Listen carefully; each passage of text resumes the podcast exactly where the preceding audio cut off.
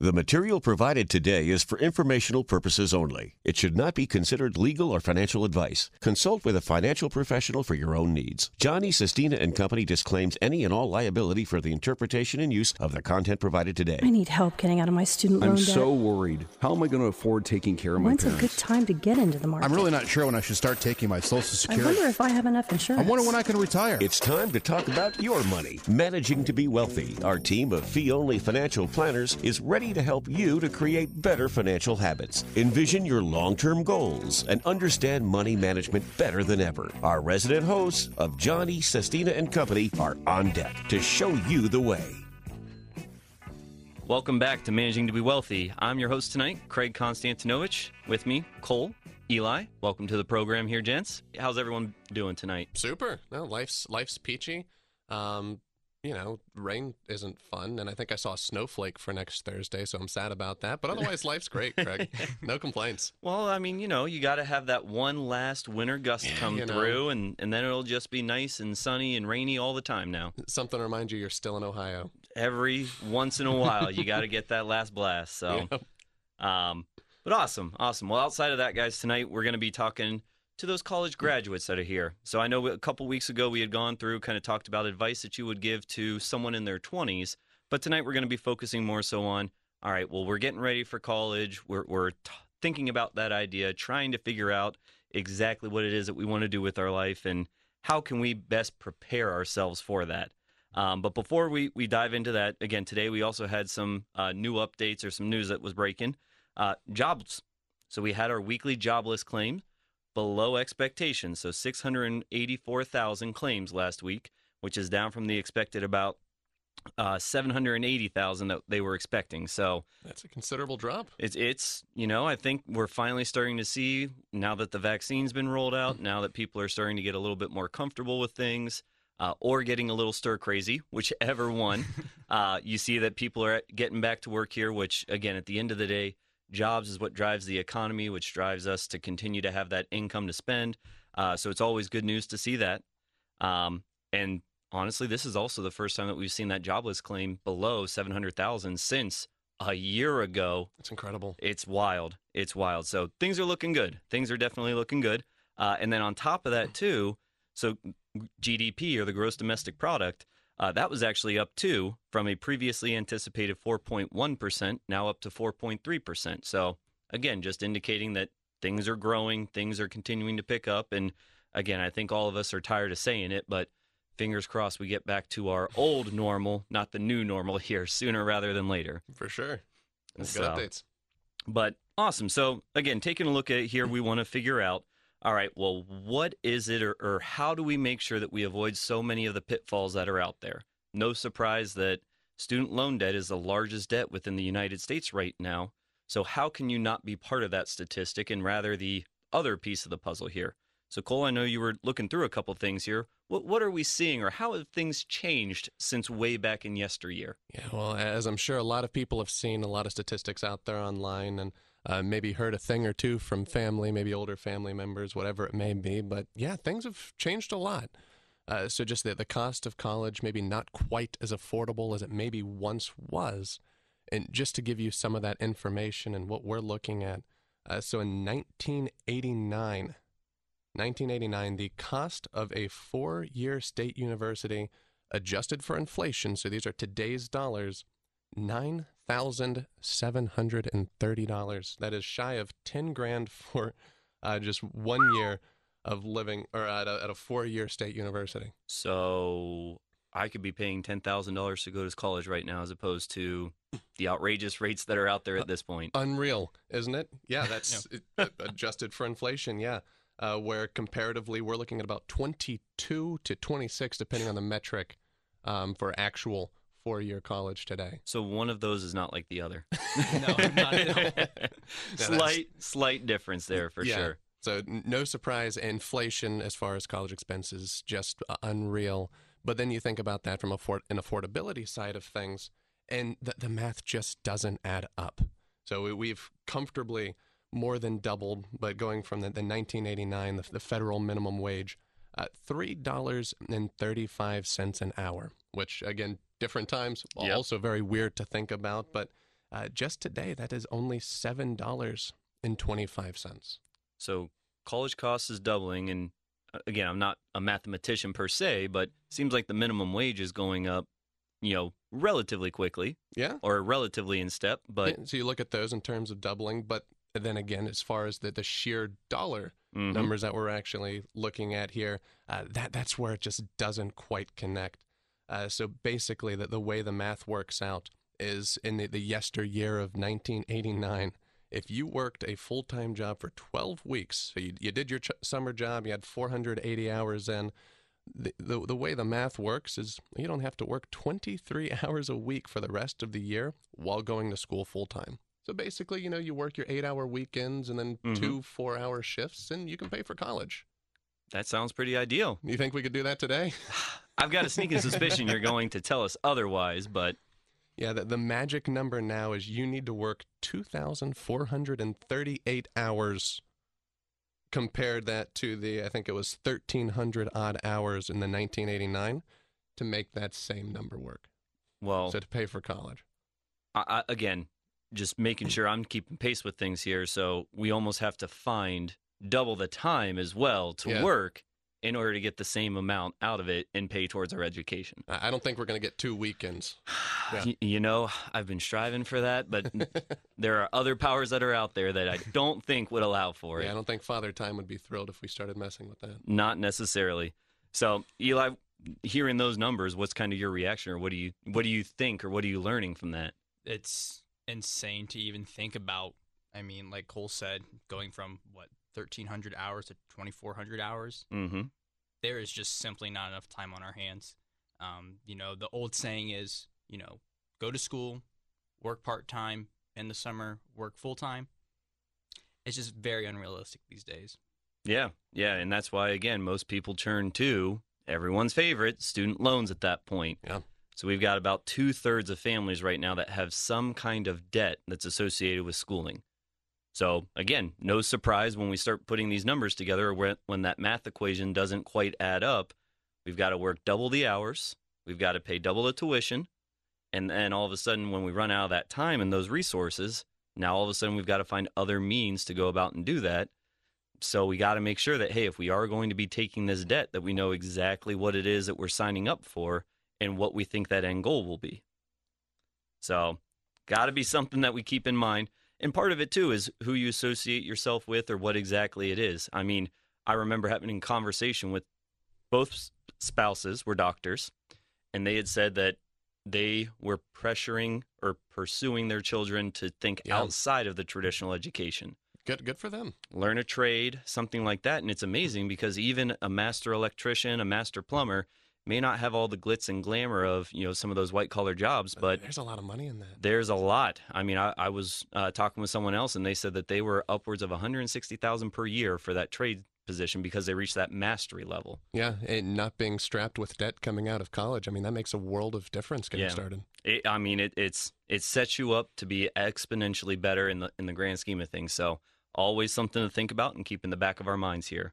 For sure. Um, but yeah, so again, so now we see kind of how we've got this problem started, uh, and no surprise here, because of that and because of the debt that's associated with it, maybe less of an income coming in, we actually saw undergraduate enrollment drop by about almost five percent here this past year. yeah. You've got online classes that are coming in. You've got less of that educational experience there. So now all of a sudden you see this compound effect. I think schools are going to start to see maybe you know we we have to keep that enrollment cost or that enrollment expense at a much more manageable pace. Otherwise, we may miss out on enrollees. Yeah.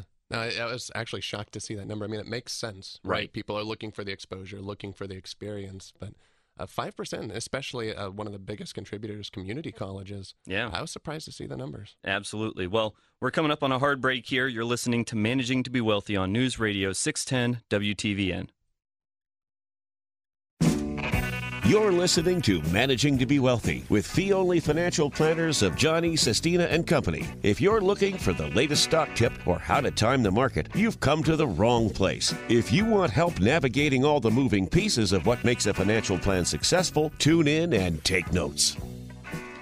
Welcome back to Managing to Be Wealthy. Uh, but again, tonight, guys, we're talking about college, getting ourselves prepared. Again, knowing that, hey, spring is here. Some of those offer letters or acceptance letters are going to be rolling in, and, and we want people to know, okay, well, if that's the case, how can you best prepare for that? Uh, so we were just talking about how kind of the old school mentality or the thought of being able to work part time or, or work in the summer to cover tuition probably isn't going to be enough. Probably going to have to have other means or take on debt.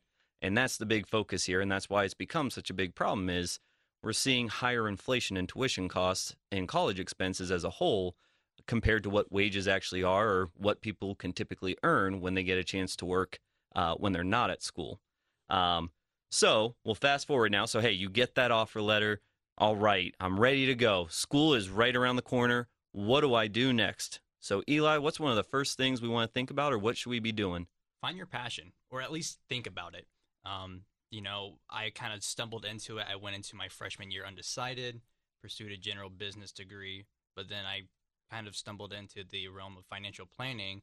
And it's not about crunching numbers, it's more about, for me, helping people on a personal level. So if you're able to discover, at least think about your passion, it makes the college process and deciding on what you want to do in the future that much easier. Cole, you probably knew as soon as you woke up day one what you wanted to do, right? Uh, God, no. Uh, for the longest time, I was never exposed to financial planning growing up. So Mhm. I liked numbers, I liked math, and I was aware of what an accountant was. Not, not, the uh-uh. same. Nope, very, very different. Very different. So happy I didn't go down that path, especially after my first accounting class. That uh, just debits and credits and uh, all that make believe stuff just kind of melted my brain a little bit. Yeah, I, I could understand. And Mhm. again, we're very thankful for accountants and the work that they do, Yeah, absolutely. We don't want to discount that. and thankful More that I don't to have to do it. yes. Yes. So- Thank you. But yeah, I mean, very similarly, I changed my major five times. That's a lot of times. Started out in engineering and then realized very quickly, eh, this thermodynamics, you know, some of these other organic chemistry, uh, not for me. Yeah. So instead, let's go the finance route. And then even after I graduated, it was, well, I got a corporate finance degree, Mhm. not a personal finance degree. So I when I first there. Yeah. So when I first got started, it was all right. You're working part time, uh, working as an intern, and then also, you know, taking classes at night. It was a lot, but ultimately, it got me to where I am today. So thank Look goodness for it. You're doing it. so, but you're exactly right, Eli. Find your passion, have an idea, but also not only know what your passion is, but know what opportunities may stem from that passion. A lot of times I feel like people go down a certain degree path because they envision this job. Mhm. Well, more so, you want to find what it is that you can actually do or what you're passionate about, and the job will kind of come to you at that point as well. But don't go in blind on either side. Understand that there may be flexibility or may need to be other uh, things addressed. And as long as you're flexible and aware of that, maybe there's other opportunities there. So, Cole, what else could we think about, or what else should we be thinking about? Well, just to keep tying that along, so the next thing we- we transition. So, what's a suitable you know, uh, undergrad degree? So, what what do we want to major in? And then, what school is actually going to allow for us to have the best experience and the best opportunities thereafter? And that's huge because Yeah. if you go to the wrong school and, you know, let's say you go to a school that's a business school historically, their business school is touted as one of the best in the nation, so on and so forth, and all of a sudden you find, eh, well, maybe my passion's education. Well, you may get lucky and they may have an okay department of education uh, that you can graduate from with a degree, but That's a lot of maze. it's a lot of Mays, and May only comes but once a year, so got to be careful with that. Um, so yeah, so you definitely want to make sure you know what that school is known for, what options may be there as well, and then once we actually figure out what school we're going to based off of our major, Eli, we probably just need to go to class, just bury our head in the books, not think about anything else, right? Correct. No. Uh, so That'd be you so easy. you that was a very convincing correct. Like, wow, we're done here. just leave it at that. But uh, no, you need to connect with advisors, connect with people in your industry, and just start dipping your toes in the water to find out, like, hey, I think I want to do this, but just get that that real world experience, or even you know connect with groups of friends who are in that similar degree or uh, major program, so you just get a real outlook on what you could be getting into in this major. So you're saying actually converse and communicate with people that you may not necessarily know? Yes, Man, scary. Networking is everything. though, Absolutely. For so many fields. Absolutely. And just Yeah. getting that exposure because who knows, you may pick a degree and you may not know what jobs are also tied to that. hmm So if you're not asking the questions or if you're not trying to get exposure to it, you may not even know the possibilities out there. And, that's a great point too, especially for people considering maybe anything in the healthcare industry. Mhm. You're not going to be done with your undergrad. Right. I'd say 9.5 times out of 10. So you need to understand what sort of education you may need above and beyond just your four, five year maybe undergrad education. Right. And so many times people think that, oh, the only reason I may need to go further into school if- is if I'm getting an MBA, if I'm going to be a doctor or something like that. But there's plenty of people that may want to specialize in a certain area or go back to get additional credits towards things. So again, just because you think, eh, maybe this four year degree, that's going to be it. Usually that's just kind of the knock on the door to let you in. And then you may come to find that you'd be better suited to go back to school and who knows if you're fortunate enough maybe your employer may even help you with that along the way so It's a beautiful thing. certainly is certainly is um, and one of the big fields right now that's getting a lot of attention just kind of where we are especially given the pandemic technology science engineering mathematics that stem abbreviation i heard it more times than i can count thanks to my lovely wife and the education system right now because they're also addressing this fairly regularly and trying to get Yep. more and more people involved in it, which rightfully so. That's where we see the most job growth, the most opportunities at this point. So certainly teach them the skills early on, and that way they can flourish with whatever the next steps may be. Um, but then one last piece that, that we may want to take a look at is okay, well, once we go through this, once we decide, yes, this major is exactly what I want to do, Cole, what's one other thing we may want to consider or evaluate? Well, there, there's two things really. One, everyone likes the the idea of being a well-rounded individual, right? That's why you have to take your general education classes through uh, through through your college courses. Your first two years are predominantly made up of those. But consider a minor. Just build that out a little bit further. Open up other opportunities for you. There's nothing at all wrong with that. Yeah. Eli, any minor experience or any Yeah. classes you were considering? Yeah, definitely. So I minored in consumer and family financial services from Ohio State. There we go. Uh, but interestingly enough, my minor is in professional writing. So you pro- you both are looking at me confused. Excuse me. yeah, professional writing. Um, so I ho- I focused on helping a lot with um, you know students who would need help writing papers or drafting up resumes or anything like that. But what it really taught me was how to communicate, how to teach. So pairing your uh, mi- major with a minor, it doesn't have to be directly related. You have to find the takeaway in it. Mhm. But finding a minor could be a good way to you know well round yourself, like Claude mentioned earlier. Absolutely. Great. Yeah, and that may be another way to find a, an additional passion or an additional way into something else because, hey, minors, you know, you're meant to focus on your major area of study so that way you can flourish in whatever that may be. Mhm. But, you know, life has a funny way sometimes of giving you other opportunities. And if you get that minor, you show that you're more well versed, may have more opportunities for exposure to new positions, maybe growing within whatever company you may choose or growing within your profession. So definitely don't want to shut that door. Right. And especially just after the last year, everything we've seen, options make a world of difference. Absolutely. Well, we're coming up on another break here. You, you're listening to Managing to Be Wealthy on News Radio 610 WTVN.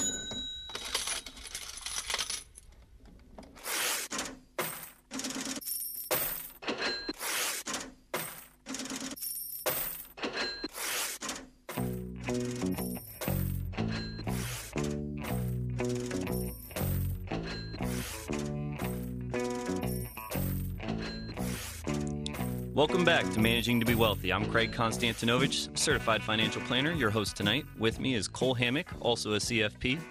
And then we have Elijah Letaluxa. Lee Toulousa. Oh, ah, shoot, I You- had it. You, You thought it. too much. I had it. You just, you just slow it down a little bit. You got it. Trying to. Well, Good. at this point, again, I know today we're talking about college, but any aspect of your finances sometimes can be a little intimidating to talk about or, or to reach out for help for. So we always offer our complimentary consultation meetings. Feel free to contact our office at 614 326 3077. Schedule a one hour complimentary meeting uh, with a certified financial planner. That way you can ask your personal questions, get an idea of what working with us may look like for you, and also figure out okay, well, if we decide to do that, what may be involved uh, to make this a fruitful experience. Uh, we'll actually complete a confidential or a secure questionnaire in advance of the meeting, just so we can make sure we know exactly what to focus on. and then let you know, hey, if we were to decide to work together, what exactly would it look like or what would the cost be to do so? Uh, so again, that phone number is 614 326 3077. You can visit our website, managingtobewealthy.com. Well, we talked okay. Now I'm in college. I know what I'm going to do. I've decided on my major. I've proclaimed it.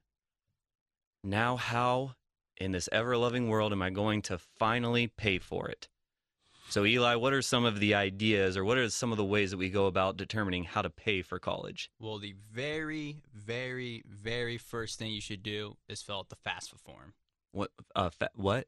What's that? FAFSA form, the A- free application for federal student aid. Oh, okay. The reason why this is so important, even if you don't expect to qualify, this will make you eligible and put you in the running for any other type of um, aid that you may be able to receive, like federal grants, uh, work study opportunities, and some uh, some state and school based aid. Okay. Sounds pretty important to do then. Yes, Exceptionally so. even. exceptionally. So that's a good place to start. So you definitely want to have that. But even before then, too, you never know what may be out there. So always talk with your family members, talk with anyone ahead of time of what the cost may be, if there's other fa- familial resources that may be out there. So that way you can incorporate that within your planning as well. This is very much a team based effort. It Absolutely. really is. So check that box. FAFSA complete. Not quite sure what it may come out with. So, Cole, what other options do we have? Yeah, and unfortunately, seldom does that ever cover the cost of everything, as we talked about, just college being as expensive as it is. So, Mhm. uh, scholarships. Scholarships, Scholarships, you wh- say. whether athletic, education, something maybe through a, a- local thing that maybe your family is affiliated with, whatever it may be. But the great thing about scholarships is you do not have to pay that money back. So as long as that's something you qualify for and something you can put the effort toward if required, then that can make a world of difference toward the actual bottom line. Yeah, I mean, there's a lot of even you know small little groups or uh, part-time jobs that may even have scholarships available. Eli, I know you were taking a look at some of the scholarship opportunities there. Yeah, so believe it or not, there's actually one for those who are golf caddies. Um, it, you have to be a golf caddy for two years prior to that. But the bigger picture with this too is this is not something that has to wait until you get into college to start doing. Mm-hmm. You Great could point. start this early in high school, and I doubt any high schooler in the world is probably thinking about this right now. Right. But the better you can get on, or the sooner you can get on top of this, the better. Absolutely. Every time I hear about the caddy scholarship, I just think back to Caddyshack. I, I, I'm sure it comes at no surprise to you, but I have not seen that. Uh, yeah, not surprised at all. Disappointed, all the same. Uh, understood. it should be added to the movie list. Cole. uh, it's probably already on there. probably, probably. That list is quite lengthy at this point. Yeah. Maybe one day. One day. But all right, so we've checked off scholarships now. So we've got the FAFSA complete scholarships. All right, so Cole, if that those are the only two boxes we've got checked, I mean, what else do we look to next? Affordability. So What does that mean? Yeah, we, we've seen what sort of options are available to us in terms of funding. Well, how are we going to stretch that dollar as efficiently as possible? And that's looking for an affordable school. Mm-hmm. So not just going to maybe the, the, the main campus or the, the most expensive, especially going back to the last segment, that might not even be the most efficient school for your particular major, what you want to accomplish.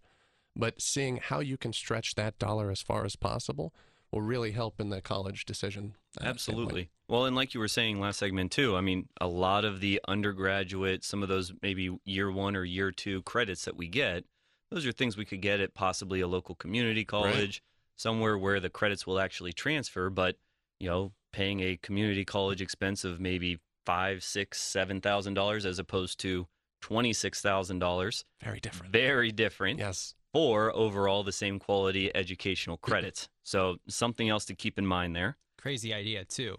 So my experience with this as well. Uh, I started off at a branch campus. Mm-hmm. I felt like the resources were almost almost a little bit better. Um, if I wanted to go work with a tutor, I didn't really have to make an appointment. I could drop in one on one. So the resources may be better depending on the size of the school itself, but when you're determining the actual cost of the school, that's something to consider as well. Yeah, great point. And hey, you never know if there's other opportunities that may be out there or other exposures that you may not get on the other campuses. So, Yeah. Even if that means just staying at home for those first couple of years too. That I know it, it, it, it kills the college experience. I'm sorry. I'm sorry, but I did it, and it helped so much. Absolutely. Absolutely. Yeah. I mean, there's there's ways for things to be flexible, and Yeah. if you're in that situation where you don't have you know the opportunity for things to be fully funded, well, sometimes you have to make sacrifices. I mean, Mm-hmm. same thing we've talked about it all all this time, but you know, when I first got started, being unpaid at first, getting my feet wet. You know, I lived back at home with my mom. I was working three part-time jobs, doing the night classes to get actually where I am now and it, it I'm very thankful for that experience because it gave me an additional appreciation for the experience. Yeah. So always something to keep in mind as well. Yeah, someone who worked in a box factory, Craig. I feel you. No, there you go. There I you appreciate the uh, the air conditioning. Sometimes it gets a little cold, but that's all right. A, a lot of times you keep it like a freezer in there. Eh, refrigerator at least. so, but yeah, so outside of that, one of the other things that we had touched on here a little bit was getting a, a work study job. Now, I know this, you know, may not necessarily be handed to us or anything like that, but a lot of times for universities, whether it's a teacher's assistant, some of those other opportunities, you can honestly get some exposure to your career path a little bit ahead of the game, get some additional funds or resources to help you with the expenses. Um, but not just the work study program. Take a look around campus. I mean, I, I worked uh, with my wife, ironically enough, in our student union at Dayton, and I was just part of the operations team. So setting up UV equipment, you know, doing all the dirty work that's associated with janitorial services, and uh, and it worked out well. Kept me out of trouble, kept me focused when I could, and gave me a little extra spending money at that point. And then you got married. And then we got married. That is an adorable story. Hey, 12 years in the making, but here we are.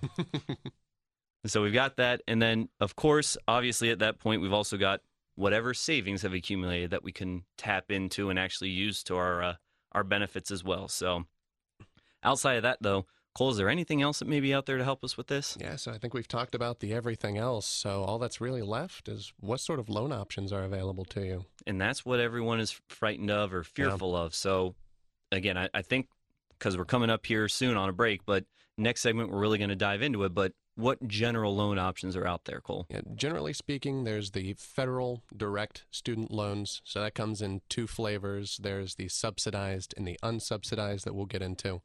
There are um, what private student loans, and Mhm. then there's parent plus loans on top of all that, which are similar but a a little bit different in terms of how it's structured. Yeah, very different. You got to make sure that you've got your parents at that point uh, to play ball with it and actually sign off on those loans. So, Yeah. very interesting indeed. And, and again, no one right loan fits all flavors. So, certainly something to evaluate on a person by person basis. Coming up on another break here, you're listening to Managing to Be Wealthy on News Radio 610 WTVN. You're listening to Managing to Be Wealthy with fee only financial planners of Johnny, Sestina, and Company. If you're looking for the latest stock tip or how to time the market, you've come to the wrong place. If you want help navigating all the moving pieces of what makes a financial plan successful, tune in and take notes. Welcome back to Managing to Be Wealthy. I'm your host tonight, Craig Konstantinovich. With me, Cole, Eli. Welcome to the program here, gents. We've been talking about college, the full experience, from how to get ready for it, how to pay for it, once you're there, what kind of options do you have? And we had left last segment focusing on, well, if we don't have the means immediately to pay for it, well, what options are out there? Because I know student loans are quite honestly some of the most frightening phrases that are out there these days, but how can we kind of help the listeners navigate or how can we help point people in the right direction? Yeah, so if we get to that point and we need to take student loans to make ends meet or really to get to and through college, then we want to make sure that we are picking the most efficient options available to us. Uh, so that first one being your direct subsidized loan. Direct subsidized loans. It, it sounds cool, doesn't it? I I mean, it, it, it's got a lot of cool fancy words word. in it. Yeah, but the, the subsidized being the government is picking up the tab on the interest payment while you are in college, and I believe up to six months thereafter. hmm Uh, so definitely the most efficient option, since so we don't uh, accumulate interest while we're going to going to school. So why doesn't everyone just sign up for those? It sounds like a sweet deal. Uh, unfortunately, there are limitations on how much you may qualify. Yep, I know it's never easy, is it? it's never easy. No, there there are limitations. um, in terms of income, in terms of uh, how much you might even qualify for based on the uh, the, the tuition for the school. So uh, a lot to consider there, but that's definitely the first pass. Okay. And then Eli, what's the uh, the ugly stepsister, if you will, to the direct subsidized loans? The direct unsubsidized loan. Okay. So unfortunately, Uncle Sam does not want to take the tab on the interest on this one. Gotcha. Yeah. So at that point, it's just accumulating on it, and we've got to pay that interest back when Yes. everything's all said and done. Just like the subsidized one, I believe there's a six month grace period, but the interest still accru- accrues during that time frame. So the six month wait period, that's just to make those payments on the loan. Yes. So that's when that first payment would be due at that point. Yes. Okay. And then Cole, I know you had briefly mentioned it, but there's the third spice of life. Yeah, they're the, the plus loans. And I know that's an acronym. I have no idea what that stands for. I'm sure the P is for parent, I Let would help argue. you out. There- Parent there loan for undergrad students. Thank you. You're a superstar, Eli. That's, Thanks, that's why we Cole. keep you around. Thank you. Uh, Well done. well done. Um, but yeah, again, those parent plus loans, that's a loan that's actually out in the parent's name at that point. Yep. So they're the ones that are on the hook for it, even though the undergrad or the student is the one that's receiving the benefits of it. So again, something to be very mindful of as you're looking at that. And usually when we're talking to people about, well, what loan options are best or which one should you lean towards, you want to put, if you're taking out the student loans, and not that this has ever happened before, it's certainly not going to happen to your child, but there's been some instances where a loan payment may go unpaid, or maybe the funds just don't hit, or something else may happen, which would never happen. which never happens. Right. But should it happen, well, that's a direct and immediate impact for those plus loans on the parents themselves, their credit history, all of those other factors. So, if possible, try to take out the loans in the name of the student as opposed to in the name of the parent if you're the one coaching them through college. Number one, because it puts more responsibility on their shoulders. They now know that they have to make those payments.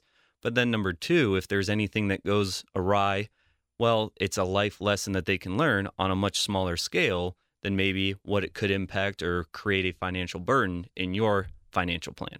Yeah. Now, with the student loans, especially the, the federal ones, you have options, you have flexibility. Mm-hmm. Uh, so definitely keeping it contained there. That's a great point. Yep.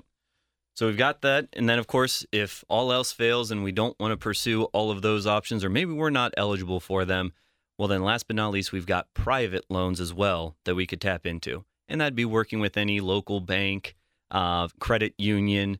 I know one of the big names right now, SoFi, is out there quite Mhm. frequently with student loans. Uh, but make sure you understand the terms of repayment because, unlike those government loans, some of them may have payments that are due immediately. So you want to be mindful of that. And if you ha- are in that situation, make sure you've got the cash flow to cover that. So if that's continuing to work part time, those kind of things, make sure you can still save some, but also make sure you can cover those payments when they start as well. So I know everyone wants to say, hey, okay, well, I can get these loans, but how much should I keep in the back of my mind or what else should I be prepared for? So Cole, as we're taking a look at this, what what are some of those repayment terms or what are some of those amounts that we may want to look at as far as how much loan we can take out? Well, there, there's a lot by way of repayment terms, but just to, to go back a little bit further in terms of the, the how much you can borrow uh, for the uh, federal student loans, the direct subsidized, and that is limited just for a first year undergrad. So for everyone getting ready for college here, that is $5,500 in an academic year. Okay. So based off So of the numbers we were talking about earlier, yeah. That's about a fifth, maybe a quarter if you're lucky. Right. Unless unless you elect for that affordable school option like we were talking about, and then maybe it can go a little bit further. So that's certainly one thing to keep in mind as well as we may not necessarily get everything there. So that's where you supplement with those uh, personal or those private loans rather, excuse Right. me. But then also the interest rate side of things. This is where, you know, again, I know COVID, everything that it is right now, one impact that it has had a lasting effect on has been interest rates. These are some lower interest rates at this point. Presently, we're looking at direct, subsidized, and unsubsidized loans. They're averaging about two and three quarters percent as far as their interest rates. I was legitimately shocked to see that. Because we see people right now with anywhere between five Yeah. and eight percent as kind of the norm. Right. But I guess when you can get a 30 year mortgage now for around 3%, it kind of makes sense. you really Absolutely. Think about it. Absolutely. So there's that. Uh, for the direct unsubsidized loans, again, some of them for the graduate or professional level at this point, you're looking at about a 4% interest rate, 4.3 to be exact. And then on Parent Plus loans, you're looking at about 5.3. So again, lower interest rates, maybe even more so than those private loans that we may be looking at, but something to keep in mind as we're evaluating all the options that are out there. All right, so we've looked at the loans here. We've we've beat that up pretty well here. So Cole, that, that must mean that we've got everything else all wrapped up and we're good to go, right? Tie a pretty little bow on it, Craig. We are done. We're going to school. We're graduating, and nothing more can hurt us. I feel like that's a little facetious right there, right? Maybe just a little bit. no, it never ends, unfortunately. Okay. So what else do we need to be on the lookout for? Or what else do we need to make sure we do to keep ourselves prepared? Well, we need to start budgeting. Oh boy. We're actually in the thick of it now. We need to prepare to live. So not just budgeting because we like to say that budgeting doesn't necessarily work, That but is fair. you need to make sure you understand cash flow. Absolutely. So especially if you're going to be going to school, not necessarily working while you're there, you need to make sure that you know how long your savings will be able to stretch. Eli, were you able to make it work while uh, you started off at school? I was lucky enough to live at home and have a part-time job. But um, no, it's so important. Um, I think probably one of the things that the biggest value you could add to your child as they go to college is sitting down and having the conversation, whether they decide to work or not, or you'll be providing for their uh, lifestyle, putting together where the money is going. Mm-hmm. So whether that be money to eat out a few days a week or, you know, a certain amount for groceries, you need to just know where all of it's going. Um, back when I was in college, I was still living at home, but I was I was trying to manage my money better. I actually put together a budget to see how low I could get it. So I put a lot of ramen noodles on there and rice and beans. There you go. that sounds sad. well, I mean, I like to play the game. It's like, how low can I get it? And then I tried it for a week, and I was like, uh, no way. you were just Yeah. saving up for that extra entertainment bucket, as we'll call it here. There you go. Hey, hey, hey, don't spoil anything, Craig. So, absolutely. But it, that's it. I mean, you come trying to figure out, okay, well, how much can I live off of? How can I keep things fair, but also keep plenty of money in my pocket for whatever fun I may want to have? Uh, and then on top of it, I know Steven's talked about it before too, but if you haven't at that point, you may want to look to establish a credit card as well. And once you know it, we're coming up on the end of the show here, guys. Didn't get a chance to go too far in depth on that last piece, but you've been listening to Managing to Be Wealthy on News Radio 610 WTVN.